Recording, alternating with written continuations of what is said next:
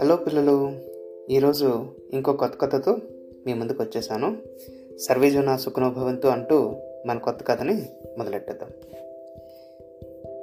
ఈరోజు మనం చెప్పుకోబోయే కథ పేరు ఎగిరే కొండలు రచయిత రచిత కొండసాని.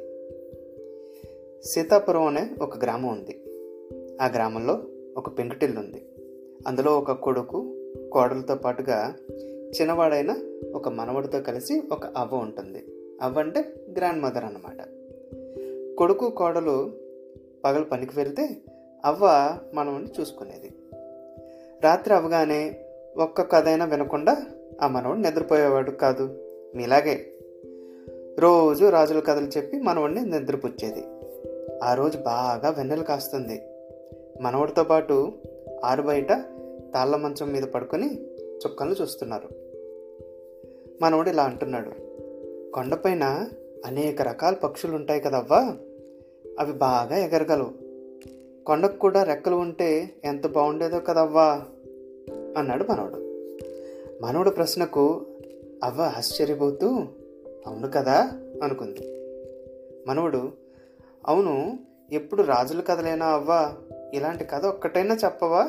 అంటూ మారాన్ చేశాడు. అవ్వ తల గీరుకుంది ఏం చెప్పాలా వీడికి? అని ఆలోచించింది. టక్కున ముసలి అవ్వ బుర్రకు ఒక కత్తట్టింది. వెంటనే చెప్పడం ప్రారంభించింది.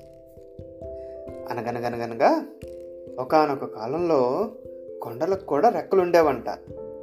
అవి ఎక్కడ పడితే అక్కడ వాలిపోయేవంట. మాకన్నా బలవంతులు లేరు.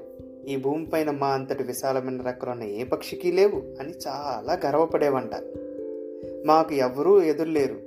మేము ఎక్కడ దిగాలనుకుంటే అక్కడ దిగిపోతాం. ఒకరి ఆజ్ఞతో నడవాల్సిన పని లేదు. ఇంకొకరి సహాయం సలహా తీసుకోవాల అవసరం అంతే లేదు అంటూ చాలా గర్వంగా మాట్లాడావంట. మిగిలిన జీవులు పక్షులు ఇలా అనేవంట.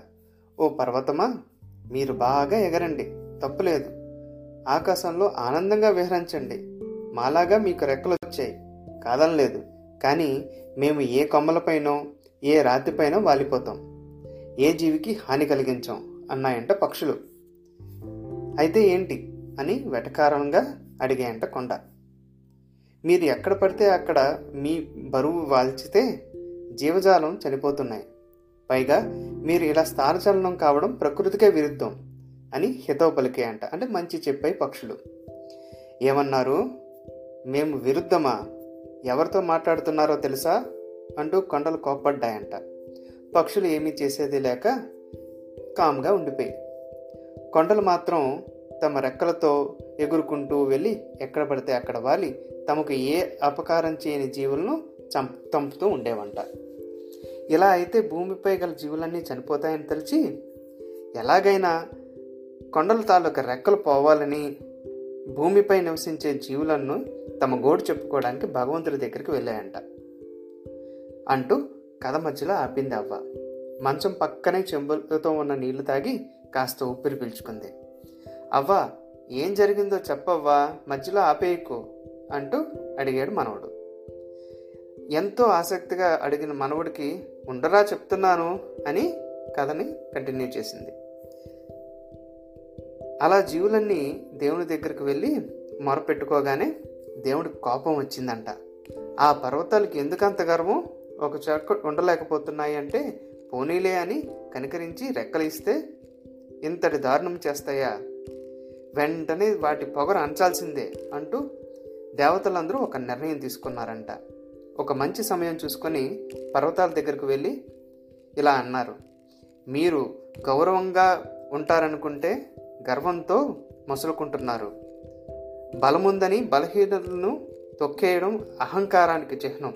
కాబట్టి మీ రెక్కలు తొంచడమే సరైన ధర్మం అంటూ దేవతలు కొండల రెక్కల్ని తెగ నరకడంతో ఊళ్ళకి అవతల పడిపోయాయంట. ఉన్న చాటనే ఉండిపోయాయంట అంటూ కథ ముగించింది అవ్వ.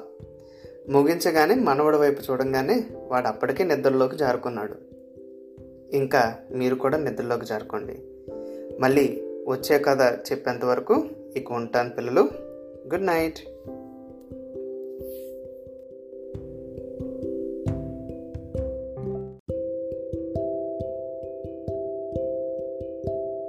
హాయ్ ఫ్రెండ్స్ మీకు ఈ ఎపిసోడ్ నచ్చిందా?